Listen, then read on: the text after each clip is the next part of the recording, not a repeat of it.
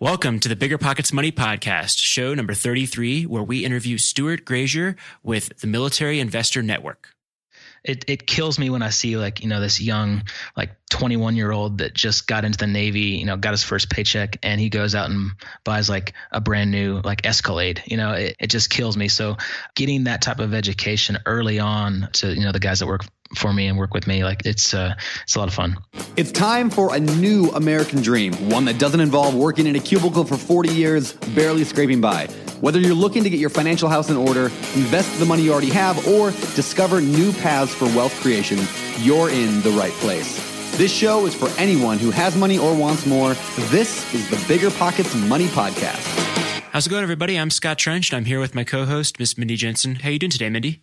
Scott, I'm doing fantastic. I have been traveling pretty extensively over the past month, and I'm now home for an extended period of time, and I'm really excited to be home. It's, you know, it's nice to travel, but it's really nice to be home.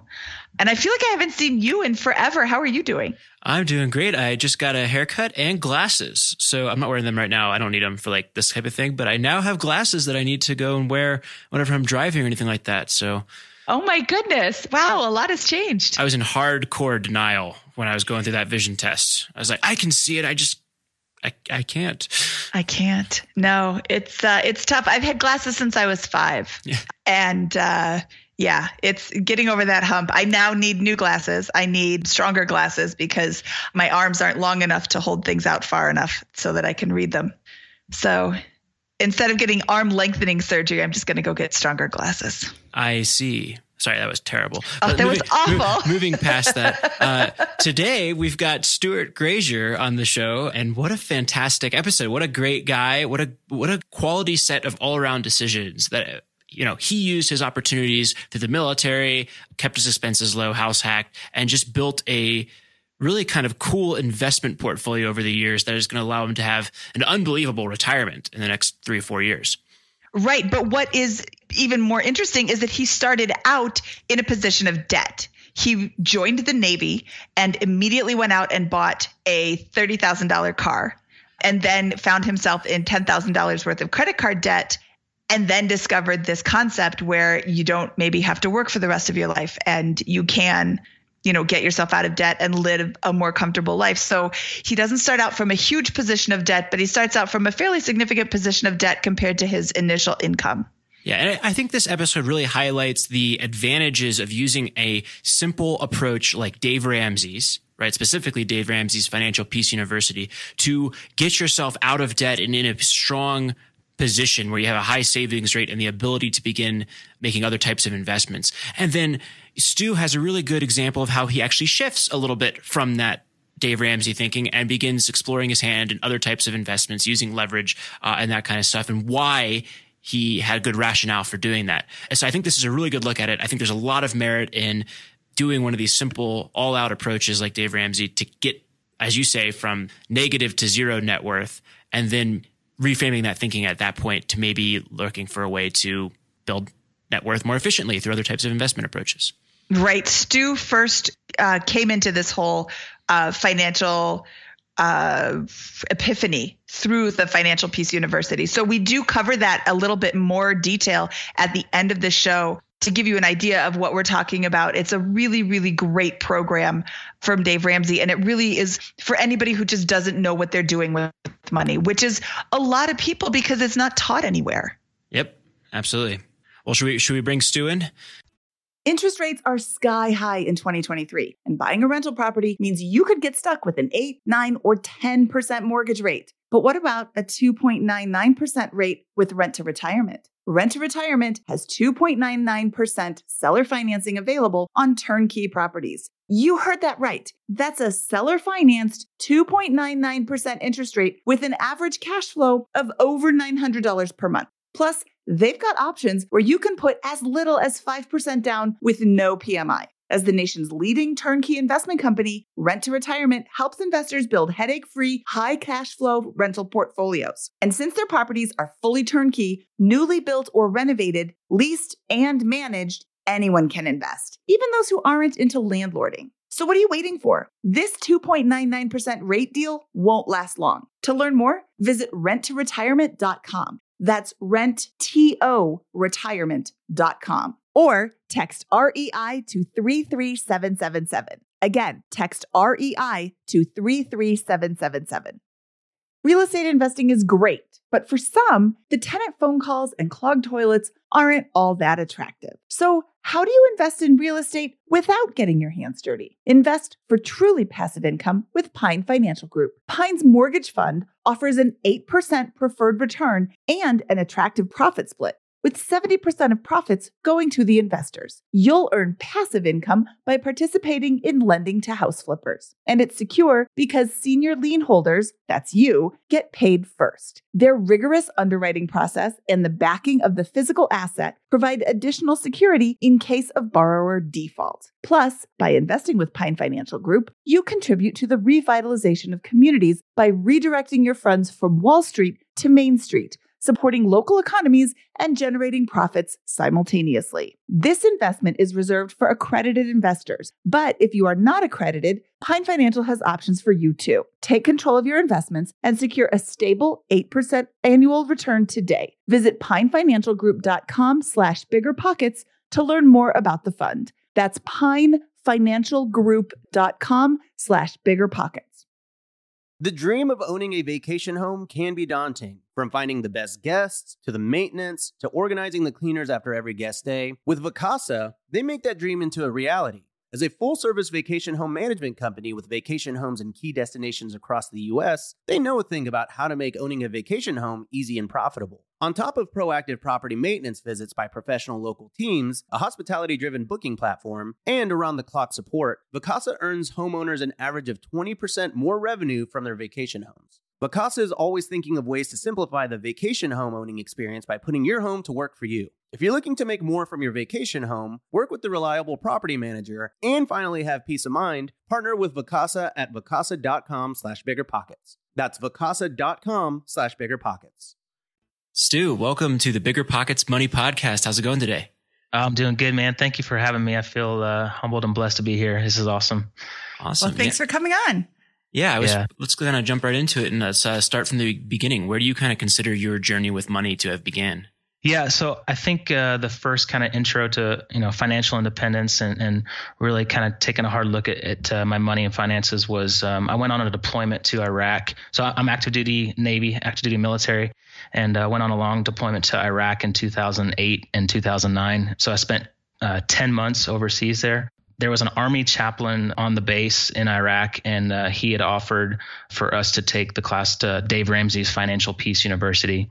It was a 13 week course, and we would meet at night for 13 weeks, just once a week, and we would go over the lessons. And um, that really just kind of opened my mind and changed my mindset to, you know, financial independence, budgeting, and kind of setting yourself up for financial independence. Awesome. So, what was your kind of position going into that? Were you a good saver already? What was kind of your background with money going into that course? Yeah, not not really. You know, I was I was pretty young and uh, graduated college, came right into uh, the Navy with a pretty decent paycheck, and uh, was living in San Diego and just spending money with no plan whatsoever. I just bought a brand new truck that was you know a thirty thousand dollar truck, and uh, I had quite a bit of, of credit card debt. It was probably about ten thousand dollars of credit card debt. So I really didn't have a plan going going in, and um, so taking that class really kind of opened my mind up, and uh, the idea of becoming debt free and budgeting and, and looking at my finances uh, was kind of a new concept to me. Awesome. So, what what actions after you took this course? What actions did you take? What what kind of changed about your relationship with money following that? Yeah, so I mean, the biggest one was was trying to become debt free as, as fast as possible. Luckily, I was afforded you know quite a bit of extra income coming in while I was deployed. You know, being in Iraq, you get you know tax free hazardous duty pay, and uh, so it bumps up your your income quite a bit when you're deployed like that. So I was just taking all of that money and trying to uh, knock out all my debt as fast as possible. So I ended up on that deployment, you know, basically uh, becoming debt free. We paid off my entire truck. I mean, it was a brand new truck. We literally like bought it like by two months before I went on deployment. Um, pay that off, paid off all my credit card debt, and then uh, came back from that deployment and really started. Um, we were newly married. I just got married to my wife before I left as well. So uh, got to sit down with her and really talk through our finances and start coming up with a plan of of you know monthly budget meetings and really taking a look at how much income we have, what our expenses are, and really kind of setting a goal for us. Okay, so I have a question about this. There are some people who discover financial independence and it, you know, turns on the light bulb and they, when they talk to their spouse, their spouse may not be as receptive or as excited about this. What did your wife feel when you first talked to her about this? And when did you start talking to her about this? Was it like as soon as you took Financial Peace University? Was it like after you ended it? When you would like, did you wait till you got back? No, yeah, we would have. Um, we weren't able to talk a ton while we were while I was on deployment, but I'd be able to call her every now and then and kind of fill her in with with uh, what we had going on and what I was learning. Um, so we talked about it a little bit, but we really didn't sit down as a couple until I got back and really took a look at our finances and, and created that budget. But she was she was totally on board. The course uh, talks a lot about you know you got spenders and savers, you got people that uh, are, are the nerd of the family, and, and I was definitely I'm the, definitely the nerd of the family Like my my Excel spreadsheets and I got graphs and pie charts and all kinds of different stuff. And she's a spender, but she's thrifty as well. So they called her the free spirit, you know, in in the class. But it, it was good to sit down with her and really um, set long term goals, and and it clicked for her too. And you know, she jumped on board. It was really good. So you came in with this kind of more all out aggressive approach while you're on deployment and then brought that home with you sounds like. What was yeah. what was that conversation like and what what did your kind of goals financially become once you sat down and talked about them? Yeah, so you know, like I said, I came back and we were pretty much debt free at the time. So once we became debt free, we started talking about goals of of creating more income for ourselves and maintaining that budget, trying to save as much as possible to put that into you know long term investments. We ended up uh, Dave Ramsey has this opportunity where you can kind of meet with financial planners locally wherever you are, and so we ended up setting an appointment to meet with a local financial uh, advisor in San Diego. So we started setting up you know know, um, the Roth IRAs for both of us.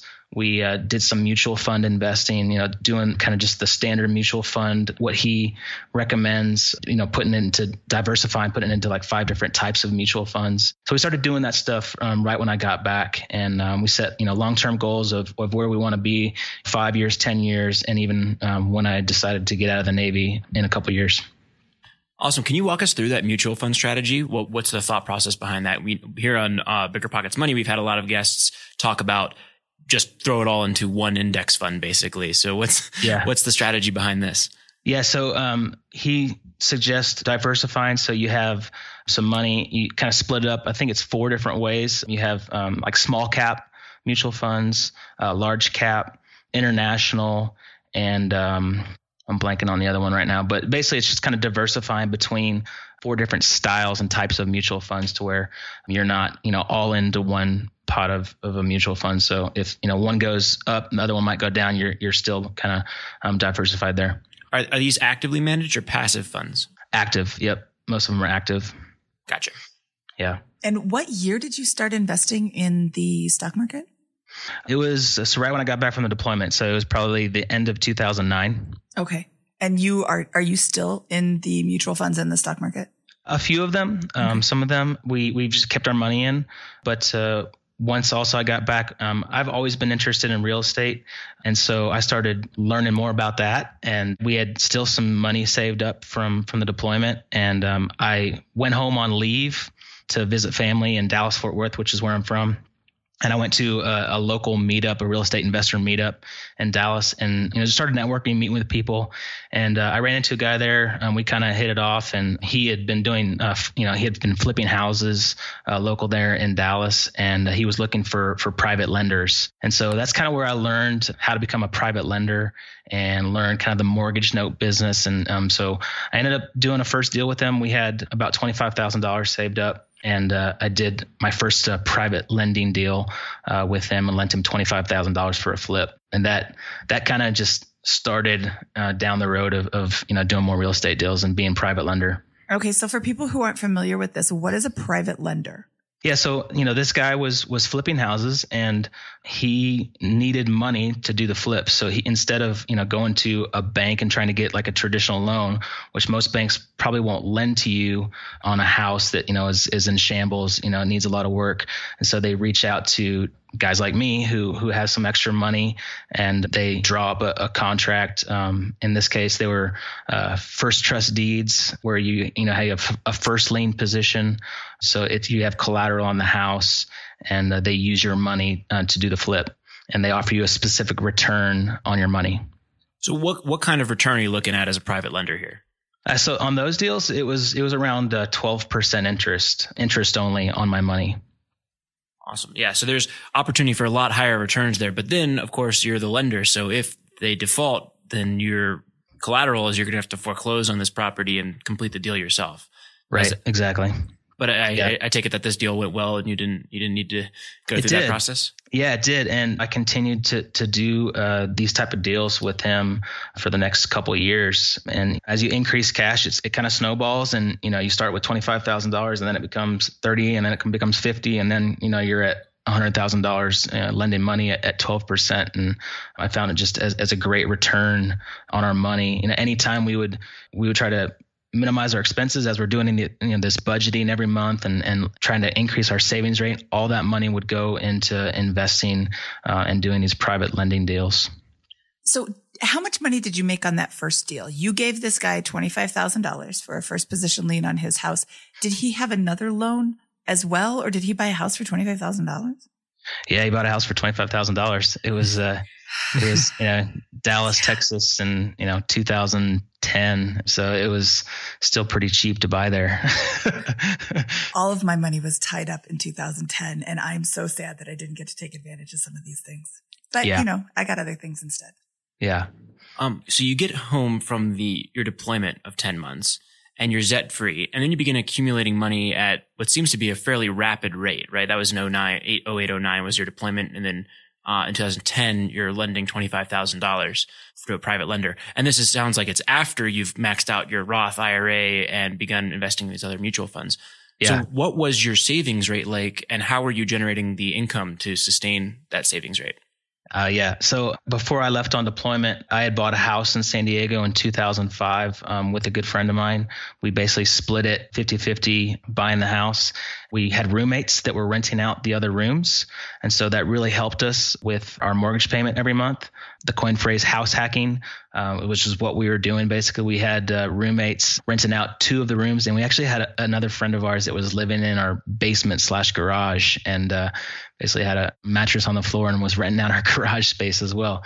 And then I got married and my my wife moved in with us like right before I left on the deployment and she ended up uh, staying in the house and continued to have our roommates live there and help her manage the house and uh, do chores and, and and pay rent, which was basically covering our mortgage for us. And then I got back from my deployment and we just decided to keep our roommates. So that was interesting. You know, being newly married and, and living in a house with three other roommates was challenging at times. And we did that for three years while we lived in San Diego, but it, it helped us so much increase our savings rate because they were basically paying our mortgage, mortgage for us in our house. So that's that's awesome. That means like that keeps your expenses extremely low. And then were you and your wife both working as well when you got back from deployment? Yeah, we were. So, you know, obviously I had my, my Navy job and my wife is a, a graphic designer. And so she was working full time at a graphic design firm there in San Diego. And uh, so, yeah, we both had full incomes and, uh, you know, basically all of her paycheck was going into savings for investing. And my paycheck uh, from the Navy was, was covering all of our living expenses. Okay. So I think we've glossed over this. You were in San Diego at the time, right? Right, correct. So, how much was your mortgage? It was um, about three thousand dollars a month. So okay. we, we we bought a really expensive house, and well, it's um, San Diego. A, a, young, yeah, a young, dumb, like twenty five year old, probably looking back on it, wasn't the smartest move. But house hacking and doing all these extra things like really helped us. So our our renters were covering our mortgage of, of three thousand dollars a month. Okay, so you basically had no no housing expense. Correct. In a very expensive city, so this is not insignificant. Yeah. I want to, I just want to say good job. I mean, if well, you, so if you had not bought that house, then you would have been paying rent you would have had significantly higher expenses. So while you may think this was a bad choice, it was it was actually a pretty good choice. When did you buy that house? What year was that? We bought it in 2005. Oh, Yeah. okay. Oh, I see that. Okay, yeah. We we Yeah. take notes in this document, and I see 2005. Okay, so you paid like a lot for that. House. We did. Yeah. Uh, it, we pretty much bought it like the top of the market in San Diego. Yes. So good lesson learned there for sure. But even still, you know, I don't know. Well, I'm sure we'll hear the story in a minute here, but without knowing the, the, the information, if you hold that house through today, you're doing extremely well. And your downside is, okay, you're underwater at the bottom of the market, but you still are getting your mortgage, your entire housing expense covered in 2008, 2009, 2010 at the bottom of this. When So people are losing their houses. yeah, it can't have been that big, that big of a problem. And it's because you made the smart decision to go through the challenge of having a couple roommates in those first few years of your marriage. And also, I want to say, you know, you, it's real easy to beat yourself up now. Oh, I bought it at the top of the market. Well, but did you know the market was going to crash? Cause I also bought right at the top of the market. Yeah. Literally wrote the check and the next day the housing market like went through the floor. So yeah. my house that was going to be, you know, $300,000 in my pocket was only $100,000 in my pocket. But that's still fortunate because there were people who lost a ton of money. So Right. you don't know when the market's going to crash. You just buy Right. it for the right price. And you, I mean, you did a great job. That was way better choice than just renting. I, I mean, yeah, it, it definitely helped. Like we said, like the, the house hacking and uh, living below our means, it helped tremendously uh, boost our savings rate. All right. So you are, you're in this great position when you come back from deployment where you're saving tons of money. You're maxing out your Roth and investing it with this kind of balanced approach in mutual funds. You have excess savings that you're beginning to deploy in private debt. Why did you go into this investing approach rather than paying down your mortgage? Uh, my understanding is that Dave Ramsey talks about paying down your mortgage as one of your next steps. What, what was your kind of mentality there? Yeah, he, he does, and that's one of the challenges with being in the military is you're probably going to move in three years or so.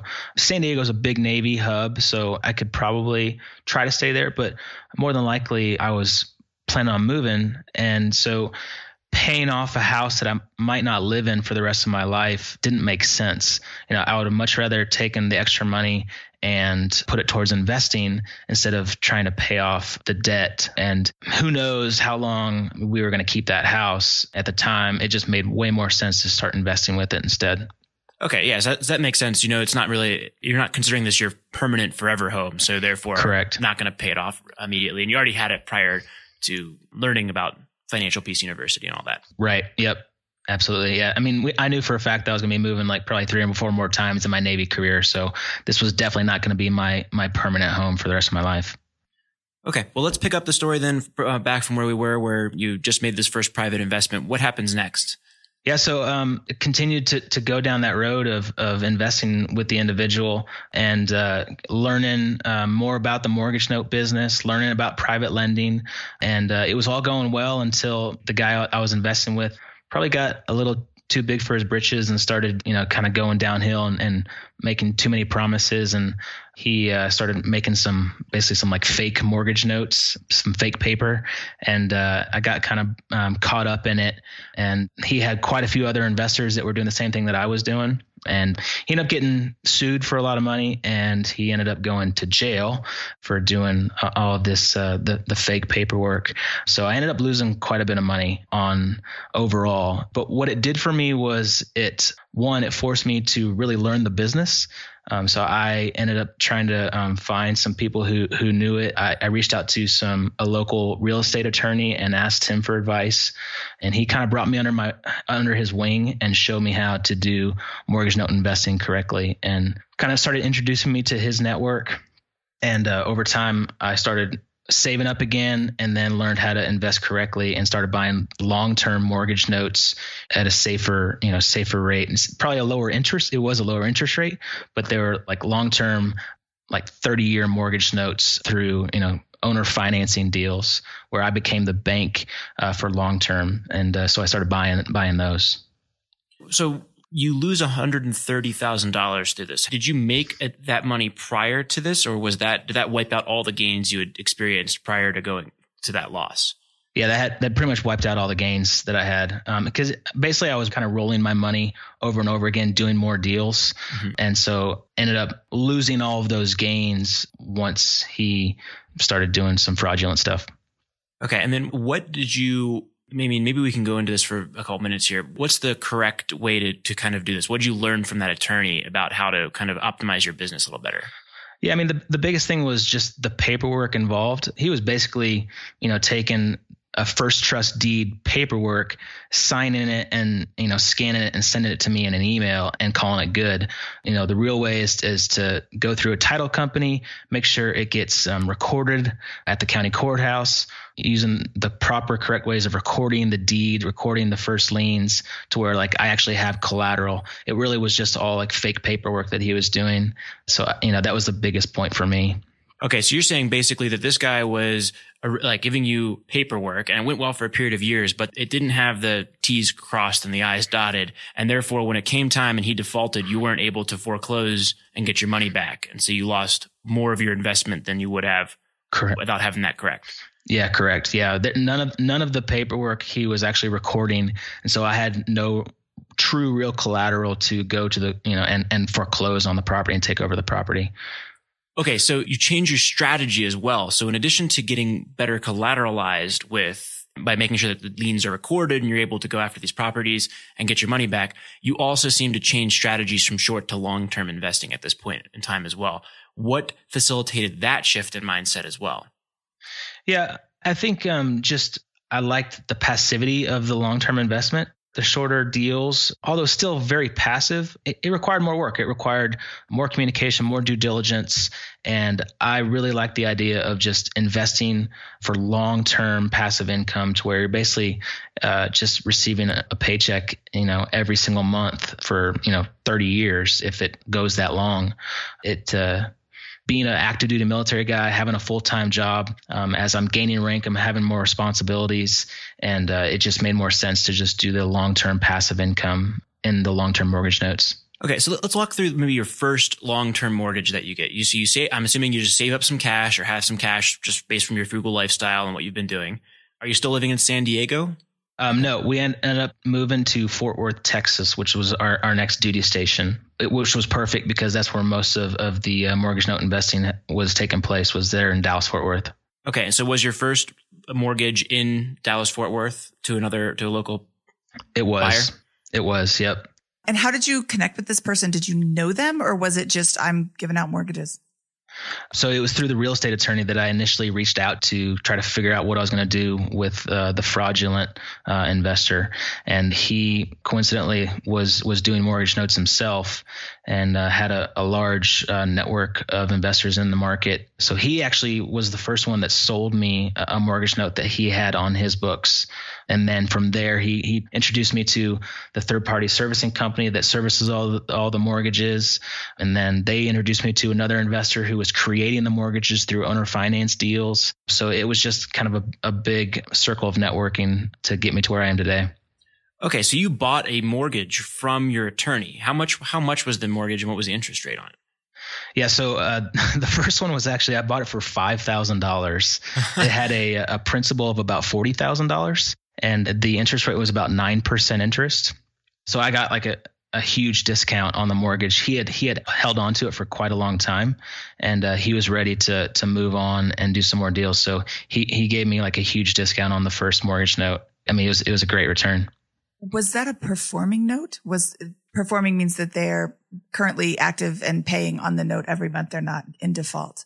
It was. Yep. These are all performing notes. So, so for five grand, you bought a mortgage that had a forty thousand dollar balance and was paying nine percent a year. Correct. You look from your attorney. I, so it sold. Um, yeah. what was his yeah. hourly rate? Yeah, yeah, yeah. It, it was a, a, fantastic deal, and that's why I loved uh, getting into the business. Fortunately for me, the owner of the house that had the mortgage sold it about a year later, and so it, it cashed me out, and so I, you know I got thirty five thousand dollars in cash to go do it again and buy more mortgage notes. Well, okay, I've I've not done any long term mortgage notes, but now I'm gonna go check this. Yeah, out. that's amazing. So so yeah. you go on and you make thirty five grand and thirty grand in a year plus interest you know, sell this thing for a huge gain and then go and repeat this. So what were the next couple of years like from there? Yeah, so they introduced me to uh, another investor there in Dallas, and he was uh, the one that was actually creating the mortgage notes. So they would go and find a house uh, that needed a lot of work, buy it, rehab it, and then they would sell the house after it's um, fixed up through owner financing. And so they would sell, you know, creating a mortgage note, and then they would sell off that mortgage note to an investor like me who just wanted to buy the paper and become the bank. And so I started learning that business and where I could buy the first and the second position notes. And he would give me a discount because I would buy the, the package, the, the first and the second position. And he would normally give me about a 15% discount on the package uh, of first and second position notes. And so, you know, I would then I would just hold on to those. And then another creative strategy from that would be selling off the first position note at the full balance. Because I got that discount on the package, I would uh, hold on to the second position note. And um, because I got the, the major discount, it would be like very minimal amount of cash into the second position lien, um, which would boost up the total yield up into like the high teens, low 20s on a second position mortgage note. I mean, this is just this is just a mind blowing like new way to approach like just note investing. It, it, you, when I think when investors think of note investing, they think you got to have hundreds of thousands of dollars, and it's this really sophisticated, difficult to break into market. But here you are talking about buying notes. You, you making a connection through an attorney. You, I, I assume, are a good customer, and then all of a sudden you can buy things for just a little bit of money, and then you can arbitrage them. You know, sell them to somebody else that's got a bigger balance sheet or something, and keep the best ones or keep a good portion of that for yourself. Yeah, I mean, it, it truly is really creative and, and awesome strategy to, to uh, get some high yields on, on your money. And what I love about it is how passive it is. Again, as as an active duty guy, just basically make one wire transfer and then you know after you do your due diligence of course then you, are done i mean it goes through a, a, third party servicing company and you basically just get an ach wire transfer into your account every single month awesome Okay, so let's transition to the next phase. You were in the mortgage business. Are you still in the mortgage business? Do you still make these notes or buy yeah, these notes? Every now and then, what I've I've learned through the business is um, I was doing all of these in in an LLC, and what I've learned after kind of building up the portfolio of mortgage notes was there's not a ton of of tax advantages to just holding the paper you can't really depreciate a mortgage note. You can't write off maintenance expenses. So what I've kind of found is at the end of the year, come tax season, all it does is it just boosts up your your total income and increases your tax rate. And so we were starting to get pretty pretty decent sized tax bills at the end of the year. So I'll continue to do them, but I'm going to do them through a self-directed IRA now. Um, we opened up a self-directed IRA, and um, uh, we'll now be uh, buying mortgage notes through the self-directed IRA, and then all the income that that that is still producing. What we've done is is built up our cash, and we're starting to buy rental properties to where hopefully that over time, after we get enough rental properties, it'll offset the income from the mortgage notes. Okay. And how many doors do you have in your rental property portfolio? So we bought just last year. Uh, we bought four rental properties in Birmingham, Alabama, and that's that's all we have right now. Are, are you leveraging with these properties? Are you buying them in cash? We are. Yep. So we got conventional loans on four properties, so twenty percent down on each of them, and uh, you know thirty year financing at about uh, five and a half percent interest. So I want to point out once again that you have a break with the Dave Ramsey approach here, right? Where you was what, you got, what got you started. So what what kind of facilitated that mental change? Yeah, so continuing to learn and you know learning about the arbitrage and how, how leverage can boost up your increase in ROI. I still love Dave Ramsey and his philosophy and you know getting to become debt free. Um, but then at some point you got to break free of that and learn how to invest correctly. And paying cash for houses and not using the advantage of leverage is just going to decrease your ROI. So I kind of made that mind shift change uh, over the last like three or four years and uh, you know it definitely allows you to increase your return on investment when you're using leverage. So are you comfortable with the amount of leverage that you have on these properties? I think some people get a little ahead of themselves and just get sucked into it and they're super leveraged and then all of a sudden they freak out oh my goodness i can't sleep. I'm so in debt Yeah, absolutely. And and that's kind of a rule that my wife and I have kind of have been sticking to is is we don't want to over leverage ourselves to where we're millions of dollars in debt. We know for a fact that, you know, we still have a, a decent sized portfolio of the mortgage notes. And if, you know, God forbid something happened to where we had to pay off one of the loans, um, we could sell a mortgage note pretty quickly and be able to pay it off. So our, our mortgage note portfolio easily covers the leverage that we have. Um, and we don't want to ever really get way higher than that. Okay. No, that's, that's a valid point. And I love Dave Ramsey, but I don't agree with the whole pay cash for everything because I can't yep. save up $300,000 to buy a house. I could just get a mortgage instead. Right. Yeah. 100% agree. Remember when you had to pay to get a lead's phone number? It was like the dark ages until DealMachine made skip tracing a thing of the past. Now, with your DealMachine plan, you'll get unlimited access to phone numbers and contact information for no extra cost. That's right, get high quality, reliable information trusted by leading financial institutions, all fully compliant with the federal Do Not Call list. Explore over 150 data points, including age, gender, marital status, occupation, and a ton more. Trust me, this is the data you need for off market deals. With new filters, people flags, and color coded phone numbers, lead management just got a ton easier. Ready to step up your investing game? Sign up for a DealMachine plan today and gain immediate access to this unlimited treasure trove of contact information and phone numbers. Just head to dealmachine.com/bp. Transform your lead generation and deal making strategies with DealMachine. Sign up today and start exploring the unlimited possibilities at DealMachine.com/bp. Listen up, business owners. Here's some quick math: fewer costs equals more profit. The problem? You're spending more than ever on operations, materials, deliveries, software, and more. So why not reduce your costs and headaches with NetSuite by Oracle? NetSuite is the number one cloud financial system, bringing accounting, financial management, inventory, and HR into one platform and one source of truth.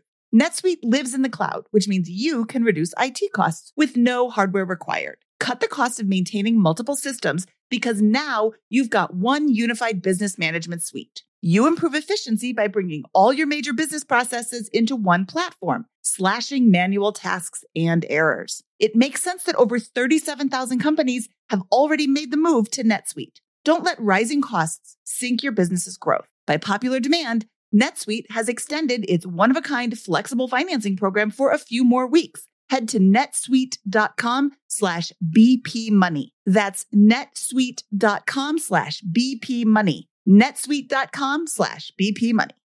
You're trying to close on your next rental, so why is your insurance company dragging its feet? With long lead times and never ending paper forms, it's no wonder it takes forever to finally get a policy. Modern investors deserve better. They deserve steadily.com. At steadily.com, you'll get fast, affordable landlord insurance available online 24 7 in just a few clicks. You can even get next day coverage, which takes just minutes, by the way, to obtain. And you can do it all from your phone. Steadily was founded by landlords who created insurance products tailored to the unique needs of this industry. It's their sole focus, and that's why landlords nationwide consistently rate them 4.8 out of 5 stars. So whether you've got a single family, short term, or multifamily portfolio, steadily.com can secure the best coverage at the best price to protect your properties. Discover how Steadily can save you both time and money on your rental property insurance. Visit steadily.com for a commitment free quote tailored to your needs today.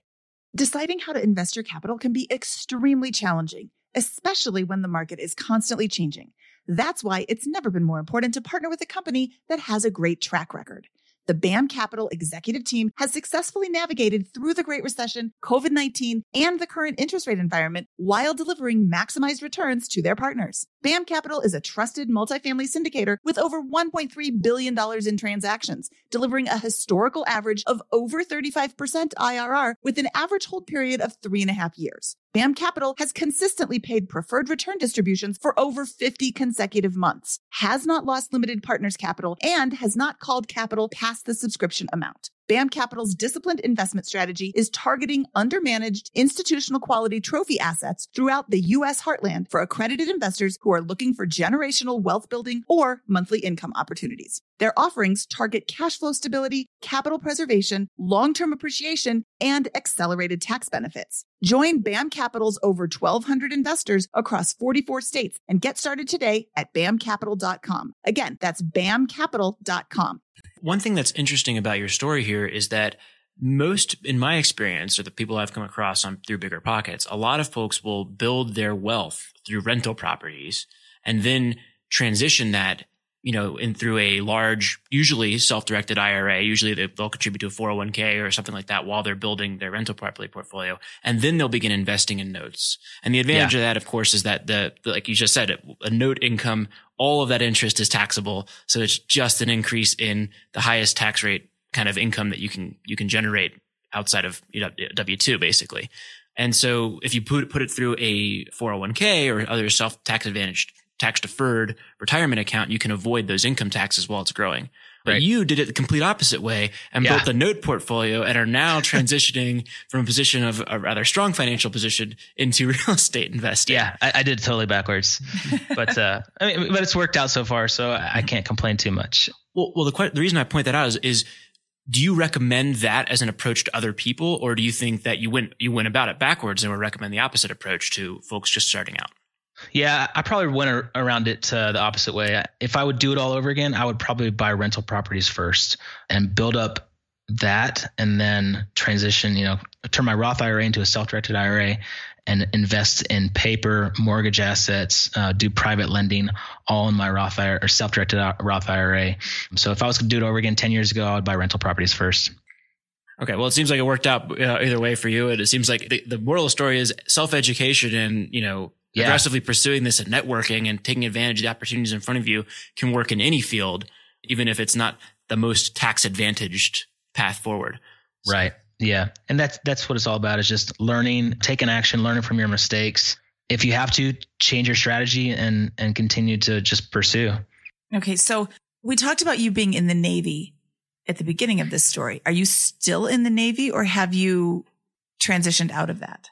Yep. I'm still in the Navy. Um, active duty I'm in uh, 16 years um, in the Navy. So my plan is to go to 20 years to where I can get a full retirement and a pension uh, for the rest of my life and retire at 20 years. Okay. So you did all of this while being active duty military. yeah. Yeah. I stay busy. Okay. well, busy. Well, yeah, but I want to point out that you did all of this while being active duty military. That's really impressive. And that's really something that I want all those active duty military people to hear is that you don't have to just sit there and be in the military. You can do other things. Absolutely. You can bring yeah. in more money. I mean, how much money are you bringing in? Did you say that you, your wife is now no longer working? Correct. Yep. She quit her job and we now have two kids. And so she is a full time stay at home mom. And, uh, our investment income has completely replaced uh, her income that she was making as a graphic designer. So yeah, it's it's awesome. You can definitely do this stuff on the side. But they still have they still have all their army buddies uh, or navy buddies living in the house with them, right? You still have all those roommates. well, we we sold that house in San Diego, you know, and I bring up the house hacking idea to my wife now, and you know she's probably not so keen on on sharing sharing uh, the house with uh, some roommates uh, with two little kiddos running around the house. But it was a good experience uh, when we did it. No, I mean, it, it, sounds like what you did is you took advantage of all these opportunities, kept your expenses really low, saved up at a huge rate, didn't take on any bad debt and are now reaping the rewards of those decisions, which, you know, maybe would have been slightly less than optimal for those first three or four years now with the ability to kind of have your wife stay home and, and take care of the kids and not have to work and you're going to retire in just a few years. I mean, that's great. He's going to yeah. retire. Did you hear that? He's going to retire in a few years with a full, full pension. pension. Yeah. Yeah. So yeah. how active is your investing right now? Like how much of your day does it take to manage your four properties in, in Birmingham? And I'm sorry, is it four properties or four doors? Uh, four single family homes. Okay. Yeah, so, so it is, properties. both. So Correct. how much time out of your day are you spending doing those, that management and managing your mortgage documents and your uh, stock in portfolio and all of that? Yeah, very very little. I mean, the properties in Birmingham, Alabama have property management in place, and every now and then I'll get an email from them that says, you know, hey, we had a leaky faucet and we sent a plumber in, and please send thirty dollars to pay the plumber. But besides that, like that's really it. The mortgage notes, like zero time. It literally is just I see a checks coming into our bank account every month. Wow, that must must be so hard. It's, yeah. Okay, so so what I'm hearing you say is in the beginning of your journey, you discovered this Financial Peace University. You made small tweaks to your life, and now you've got all this money coming in that you're basically doing nothing for. Yeah, I mean, yeah, I mean like right good, now, right? you Yeah. well, like right now, you're not you're not actively Yeah. managing it. It's you get an email that says, "Hey, we had a plumber." Okay, thanks. Like it doesn't. I'm not like trying to belittle you. I'm trying to point out to people who are listening. Small tweaks make such a big difference. It doesn't have to be this radical shift in everything that you do to get you down the path to financial independence. And you started this in 2009. It's 2018. You're not even a decade into it. And you are, you've already replaced your wife's, your wife's income. Well, and your income, I don't know how military pensions work. Yeah, so in the military, if you if you make it to 20 years, you uh, will basically get 50% of your the last three years of your paycheck, your base income. You'll get uh, 50% of that for the rest of your life. So uh, you know, I will get around it's going to be around thirty-five thousand dollars of annual income for just being in the military for for 20 years. That's awesome. That's fantastic. So you have the notes, the note portfolio, you have the stock portfolio and the mutual fund portfolio, and you have the rental property portfolio. What's next? What uh, what other uh, aspect of investing are you going to conquer? So long term, I would love to get into uh, multifamily investing. Uh, would love to, you know, maybe do like some type of multifamily syndication. But right now, I actually just um, created a new business with my college roommate. He had been investing, buying some properties in Milwaukee, Wisconsin. His wife was from there. And so he and I were talking. He bought his properties through a turnkey company. I had bought my Alabama properties through a turnkey company. And both of us, although you know still happy with the investment, kind of had been talking and, and figured out, hey, we could probably do this just as good and or better um, than these companies. And so we've kind of put a business in place and we've put a team in place.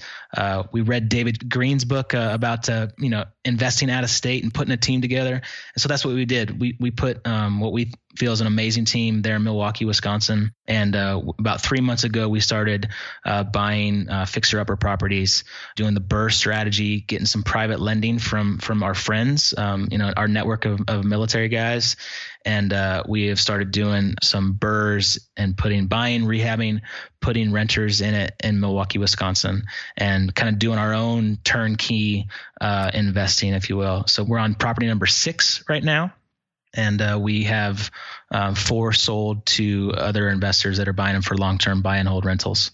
Okay, you said the BRRRR strategy. Can you uh, go over that really quickly for people who may not listen to the BiggerPockets podcast, which is the real estate podcast, and Brandon Turner, who invented this acronym? Yeah, yeah.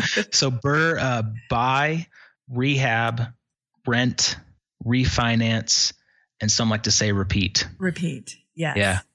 Yeah, so we're using private money. So we're we're receiving private money now instead of me giving private money and buying the houses, rehabbing them, and then getting renters in place and then selling them to other investors who want to just have the rental properties. Okay, so there was a really awesome article on the BiggerPockets blog just a couple of weeks ago, and we will link to this in the show notes, which can be found at biggerpockets.com slash money show 33. Alexander Felice wrote an article about how to wrap your rehab costs into your loan at the time of purchase, which gives you more of an opportunity to refinance because hmm. they, they refinance based on the purchase price, not the new ARV or after repair value. I'll link to that. It's a really great article and he explains it way better than I could. Oh yeah, that that makes sense. Uh, That's kind of what we're doing. We're getting private loans, and we're including um, the purchase price and the rehab money and all the closing costs and fees into the loan. And so we're making the contract for that top price, and then all of the rehab money is just going into an escrow account uh, that, that is then used uh, for the rehab. So instead of buying a house at thirty thousand dollars, we're buying a house at sixty thousand dollars, and that extra thirty is going into just a rehab escrow. Yeah, th- this this strategy, um, the BRRRR strategy, is something that you should, you the listeners, should go in and explore and read "Long Distance Real Estate Investing" by David Greene because you know that's how a lot of you can pull it off. Is you, you know you may not be able to do this in Denver, Colorado, without a huge amount of initial capital, but you can go to a place like Milwaukee, buy a place for forty or fifty thousand dollars, put thirty thousand dollars in rehab into it, and if this is your cash savings potentially for over the last couple of years you know, your risk at this point is you have a paid off in cash rehabbed property. It may be a little more or less expensive than you estimate, but you're not even leveraged yet if you're doing this for the first time. You know, then once you fix the property, you might have $120,000. You can refinance, pull 90, some or most or all of your investment back out. And now you're leveraged on a fairly stable property, potentially in a reasonable area. So while there's a ton more work involved in this strategy, one could argue that there's actually a well researched, well read person could actually enter this with fairly little risk and pull it off from a financial leverage standpoint and then repeat it infinitely. Yeah, absolutely. I mean, even if you don't refinance out, you know, you're getting just like you said, Scott, you're getting a seventy thousand dollar house all cash, and it's renting for a thousand dollars a month. So you're you're way over that one percent rule. You know, you're at 1.3, 1.4 percent, and it's just, I mean, it's it's a great investment in that area. Yeah, that's amazing. Um, and there is a really long form article from Brandon Turner. He wrote out all of these steps on how to do it right. And we will also link to that in the show notes. Mm-hmm. If this is something, it, it sounds too good to be true because we all know what we're talking about and it's kind of glossing over, like we understand the concept. Oh. So we're kind of glossing over it, but we could devote a two hour podcast episode to just this concept. So Brandon did that for us in the form of words and you can read it and we'll link to that. In the form um, of words. In the form of like, written words. Uh, I guess these are words too. These are spoken words in the form yeah. of written words. I digest it as your, at your pace. Well, well, awesome. So I, I think it's I think it's a great approach. Um, it makes a ton of sense uh, given your goals. I think you seem like the kind of person that's going to be very successful at this strategy over the next couple of years. So we'll definitely look back to having you on in a few years and hearing about your massive empire that you've built. Yeah, it's it's fun. Um, you know, doing this is is obviously quite a bit more work. It's it's not uh, as passive as all the other strategy that we've done so far. But uh, you know, the goal hopefully is to, as we transition um, from getting out of the Navy and then really ramping this up and doing this on a more of a full time basis. Awesome. Okay, so I want to go back now to the very beginning of your story, and you talked about Financial Peace University from Dave Ramsey, and he's created this course that really teaches people how to handle their finances. We've never really discussed this in detail on this show, and I am hoping that we are bringing this to some people who've never heard of it before. But you said that you now teach people. You teach Financial Peace University at every place you stop. Can you tell us, like, give us a, a few minutes of overview on what this actually does? Yeah, absolutely. So Dave Ramsey has a course called Financial Peace University. It's a, a 13 week course and it goes over uh, it, it, starts small. So basically, he has what's called the baby steps, steps one through seven. And it really is just about teaching kind of just financial habits uh, that that get you to a point where you know you're you're debt free and then you're you know investing for long term and, and building wealth and then giving back. You know step one is like i think it's a thousand dollars uh, an emergency fund. Just to have a thousand dollars set aside in case some type of emergency happens because emergencies will happen. Um, step two is trying to pay off that debt. You know, he calls it the debt snowball, where you're um, setting them all up, all the debts, and just one by one knocking them out, trying to get all the debts paid off as quickly as possible. The debt snowball is uh, there's there's the debt snowball from Dave Ramsey, and then the debt avalanche. And the debt snowball, they he says write down all of your debts, every single dollar that you owe to somebody, write it down in smallest amount to largest amount, and then you pay off that smallest amount, and you get this big win. Ooh, right. I paid off. Now I've got a whole debt that's not there anymore. And then you, you, you pay the minimum on everything and you throw every extra dime that you have to that one debt, crush it. And then right. you pay off the next one and the next one. And as you're paying off these debts, then you have more to throw at that next debt.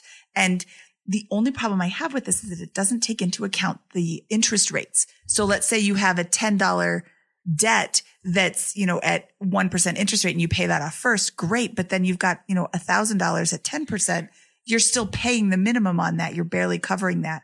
I like the debt avalanche where you arrange it in percent order or I'm sorry, interest rate order where you're Right. paying off the highest interest rate first. And sometimes that's the most expensive debt that you have. So you don't see that big win. So that's, you know, there's a, there's a difference with that. Um, I like a hybrid solution where you, you line them up in both ways and then you pay off the small one, you get the win and then you pay off the high one, you get that win and then you kind of go back and forth if you need that win. Some people really need that boost that, you know, Hey, I actually paid off a debt. This Yeah. does work. So, Yeah. So it's, it- it's I think he does it like it's it's a mind it's a mind shift thing. It's a mindset. You know, it, it makes you feel really good once once you've paid off a, a debt, and if you pay off the lowest ones first, it kind of just boosts you up and you know keeps you fired up to continue to pay those off. Yes, and everybody works differently. It's it's difficult with the interest rates to, No, to yeah, that- that totally definitely makes support sense. that one. Okay, I'm sorry. Step three.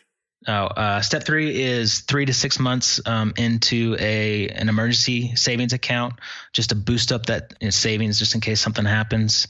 And then uh, step four is where you start investing, and he says uh, invest fifteen percent of your income into a you know a tax free or tax deferred account. Uh, so that'd be like a Roth IRA or just a, a typical IRA. Does that include home mortgage debt? It does not. So yeah, so good point. It is everything except for your home mortgage, um, paying off, becoming debt free except for your home mortgage, and that is, uh, I believe it's step five. I wrote some down some notes here. No, step five is is paying, starting to to pay funds f- to save for your college education for your kids. Uh, so like a 529 plan or or something like that. Um, start saving up money to down the road pay for college uh, for your kids. And then step six is where you start paying off the mortgage to your house. And and that's kind of what we talked about earlier, Scott. You know, for me, that didn't make sense because I knew I'd be like moving in two to three years. You know, for him, I think is is more like, hey, I'm gonna live in this one house for the rest of my life. I'm gonna pay it off as fast as I can. Uh, so that's step six. And then step seven for him is is you know continue to build wealth and, and then give back. So it's a great education on on budgeting and you know just increasing your education on on financial savviness. And like we talked about earlier i agree with everything until we get to like the the leverage and you know paying off paying with houses and cash and stuff like that. But you know for most of the sailors in the navy and in the military you know there's not really any type of formal education on this kind of stuff. And so just the learning phase of budgeting and paying off debt and saving you know all that stuff. You know a lot of a lot of the guys that work for me like have no clue. And so i've really found it um you know it's fun for me to to be able to teach this stuff to a, a group of guys and then see the benefits that come out of it. Well, it's not just the guys that work for you. well true yeah true Yeah, most people don't have a clue. I like to say that Dave Ramsey is a great way to get you from a negative net worth to zero net worth. Yep. He's following his steps will will absolutely get you there. You have to put the work into it, but it's a great program. And then Dave and I go off in divergent paths because I do believe in leverage like you. Yeah, it, it just it it kills me when I see like you know this young like 21 year old that just got into the Navy, you know, got his first paycheck, and he goes out and buys like a brand new like Escalade. You know, it, it just kills me. So getting that type of education early on to you know the guys that work for me and work with me, like it's uh it's a lot of fun. I, I, think that what Dave Ramsey gets that maybe I, I'm a really quantitative person. So I always look at like, what's the best mathematical approach? Like I would, I would have wanted to pay off my debt from highest interest rate to lowest balance first. What Dave Ramsey gets, that gets that I didn't for a long time was how much mindset matters. How like this approach, you could argue that there's ways to increase efficiency in every step, basically, but it works. It's simple and it keeps you very, it's very easy, approachable, understandable. And it's a way to, to make it work that I think that is really accessible to anybody. You don't have to do a lot of research to make this plan work and, and figure it out. You can just follow it and you will be pretty well off within five, ten years, better off than most of the, of the country. So Yeah. anyways, I just want to, I want to shout out that I am, I am, uh, increasingly a large fan of Dave Ramsey and his approach in Financial Peace University, uh, as a result of how effective it is at getting anybody to follow it. Well, and I think Yeah. that you don't realize the mindset because you're not in this place where you need to be taught all this. You already know this. And, you know, it's easy to what is it information bias or something where you already know something so you mm-hmm. don't like you sometimes forget about it. But i like i like his steps because they are solid steps and they're one thing. Save a thousand dollars. All you have to do is not spend a thousand dollars and put it in your pocket and there or your savings account or whatever and there you are. Pay off your debt here's how you do it now go and do it just pay it off that's all you have to concentrate on it's it's not this like multi-step thing it's it's like one step at a time. I really like him a lot. So Yeah. what would you say is your biggest takeaway from Financial Peace University or from the Dave Ramsey concept in general? I think um, just knowing where your money is going, you know, knowing knowing what your money is doing, you know, if, having having a plan, having an idea, and taking charge of your money uh, instead of the money taking charge of you. I think you know that that itself is just such a huge huge thing to to accomplish. Is you tasking your money what to do instead of you know you just randomly having money whatever you know just kind of willy nilly whatever you're doing with your money. Give every dollar a job. Right. Awesome. Well, anything else you want to cover before we transition to the famous four? No, I think that's it. Well, one one thing that I want to point out that I've kind of observed here is that you are in a position now uh, with your finances where you seem to appear to begin transitioning from playing to invest. You're you're starting to play to win. Right. You know, as as in a win kind of like big way. I'm going to build a business that's going to invest big time in Milwaukee. I'm going to start really expanding aggressively, and I think that that as a result of you kind of moving through those baby steps, paying off that debt, having a high savings rate is now you can transition from playing not to lose with your finances into playing to win and make big returns.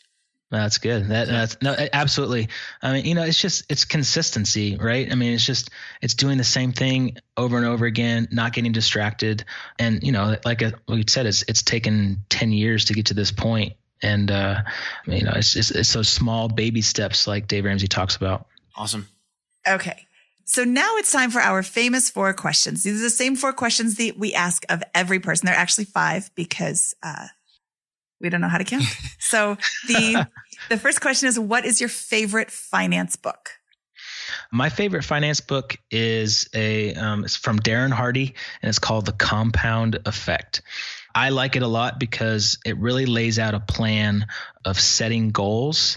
And, you know, it's not necessarily all about just finances, but it, it's all about setting goals and breaking that goal down into, you know, annual, monthly, even weekly um, plans of, of, how to get to where you want to go. Uh, he has this thing called the weekly rhythm register. And take an example of you set a goal you want to lose 10 pounds. And how do you break that down to um, weekly and and daily actions that will get you to lose those 10 pounds? And so I, I, equate that a lot to to finances. Just like we said it takes a long time and it's that compound effect of doing the same thing and over and over again uh, to get to where you want to get. So I, I think it's a great book yeah, this is one of my favorite books as well. I've read it probably four or five times in the last five, six years. And one of the things that kind of really sticks out to me is, is just how the little things compound over time. It's the, the title of the book, Compound Effect. Um, but he gives this example of these three guys. Uh, you know, one guy goes on and eats an extra couple buffalo wings every day, and the other guy goes and walks 30 minutes for every day. And over the course of six months, nothing happens. 12 months, you can't tell any difference. The one guy's like a little heavier, but n- not anything that could be outside of a rounding error. 18 months go by, same thing. 27 months go by and the differences are astronomical. And I think there's a lot of like that concept just applied to life, I think is fantastic because you're not going to notice any, you can do all these things for such a long time and see no noticeable result until all of a sudden you do. And it's, it, it just compounds exponentially. You know, it's the difference between saving nothing over that time period and saving a thousand dollars a month and then all of a sudden having a hundred grand to invest. You know, it's a yep. big difference over the guy who didn't save. Right. So, yeah, okay. it, it's a great book. I, same thing. I, I, think I've read it like five years in a row, yeah. and it helps me kind of set those goals for the next year. Okay, Brandon Turner has recommended this book a bunch, and I've never. He just says read it, and you guys, this is this is well, I think he brought in a copy today, right? Just, yeah, yeah, it's too, yeah. Look so, right here. You can you can have mine, even, Mindy. I'll let you I haven't even it. read this book, but now I want to go get it. No, I'll get one at the uh, at the library. Okay. yeah, it's old enough to put. It probably is at the library. You can probably get it for free there. Yeah. Awesome. So, what, what was your biggest money mistake? Yeah, so my biggest money mistake um, when I graduated college, I went to the Naval Academy and they give you a, um, they call it a career starter loan. And basically it's $30,000 at 0% interest. So young and dumb at the time, didn't know anything about this investing stuff. I went and bought a brand new vehicle. I bought a uh, really sweet two door Chevy Tahoe for basically thirty thousand dollars, and uh, I, I regret it to this day. I wish I would have you know taken that zero percent interest loan, and even if I just put it into the stock market, I'd be way better off now than than I than I was. So that's my biggest money mistake. Wow, I didn't know they gave you a thirty thousand dollar loan at zero percent interest. Yeah, it's it's pretty amazing. Is that d- does everybody at the Naval Academy get that? They do, yes. There's two banks that really market to to military guys. USAA is one of them, and Navy Federal is the other one. It's it's not just the Naval Academy; they do it to uh, ROTC students and and all all the service academies. You can pretty much get a, uh, a career starter loan. Yeah, it's pretty awesome. Well, that's a great money mistake. Yeah, yeah, he, yeah, just blew that one away. okay, what is your best piece of advice for people who are just starting out? I think uh, the best advice is just really break down and learn about where your money is going. You know, learning how to budget, learning how to define your expenses, and you know that that will allow you to learn how to reduce your expenses and increase your income and boost that savings rate. So, learning how to budget is my best advice. Awesome. What is your favorite joke to tell at parties? I, am not I'm not a really big joke guy, uh, so I had to kind of like do some research on this. But I, have heard I've heard this joke before. It's a military joke, and uh, so you would think that that all military uh, people, you know, regardless of the service, talk the same language, but but not so much. So, for example, uh, the phrase uh, "securing the building." If you tell a Navy guy to secure the building, they're basically just going to go turn off the lights and, and close the doors and lock the doors. If you if you tell an army guy to go secure the building, they're going to post a guard out front and start checking ID cards and making sure you can't come in unless you have an ID card. If you tell a Marine to go secure the building, they're going to call in an airstrike and start killing everybody inside and set up headquarters.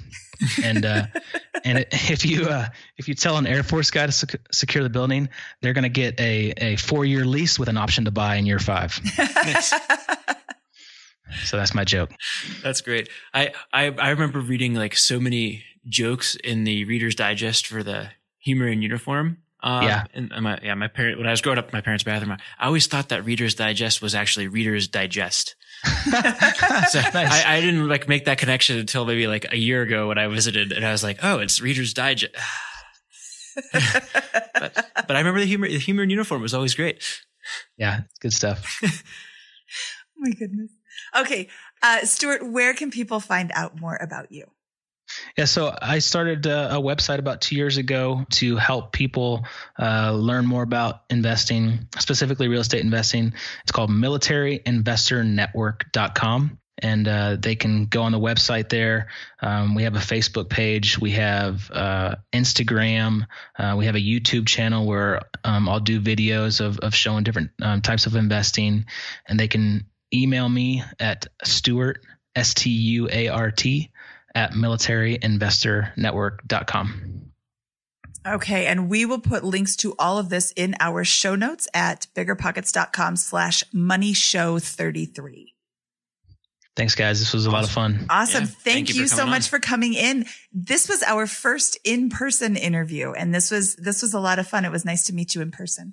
Yeah, absolutely. This was this was good.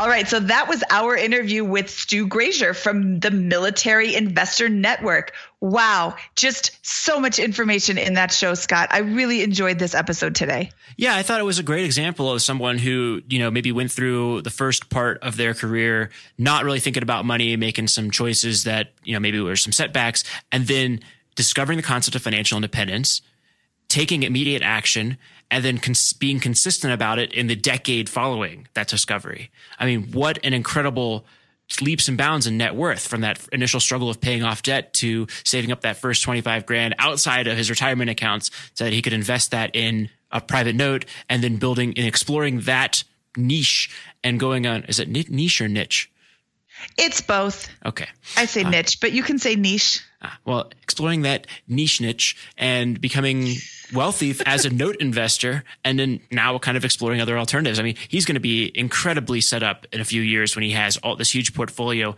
and his pension all going for him. Right. And it all started with a small tweak to his housing. Instead of living just with his wife, he got roommates. Yep. It's not that difficult. And he was pretty young when that happened, too. So it's not that difficult to live with roommates when you're kind of already used to living with roommates. You've got your family, then you go to college or into the military. Was he sleeping alone in the military? Did he get his own private room? I don't think they do that in the military. Nope. And by doing that, with his living situation, it allowed him to invest to win instead of invest not to lose his money. And that I think has made all the difference over the last couple of years in enabling him to build that huge portfolio. Yeah, that was amazing. Okay, Scott, shall we get out of here today? Let's do it. Okay, from episode 33 of the BiggerPockets Money podcast, where we interviewed Stuart Grazier from the Military Investor Network, this is Mindy Jensen, over and out.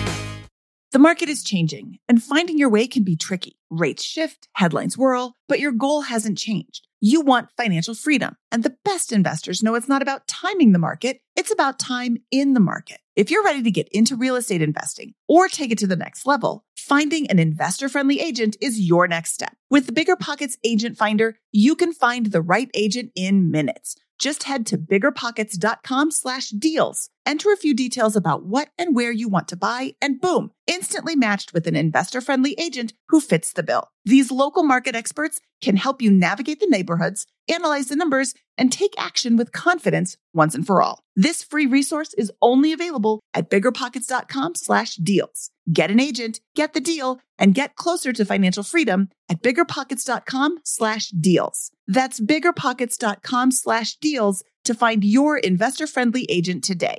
The content of this podcast is for informational purposes only. Past performance is not indicative of future results, and all host and participant opinions are their own. Investment in any asset, real estate included, involves risk. Use your best judgment and consult with qualified advisors before investing. Only risk capital you can afford to lose. BiggerPockets LLC disclaims all liability for direct, indirect, consequential, or other damages arising from reliance upon information presented in this podcast.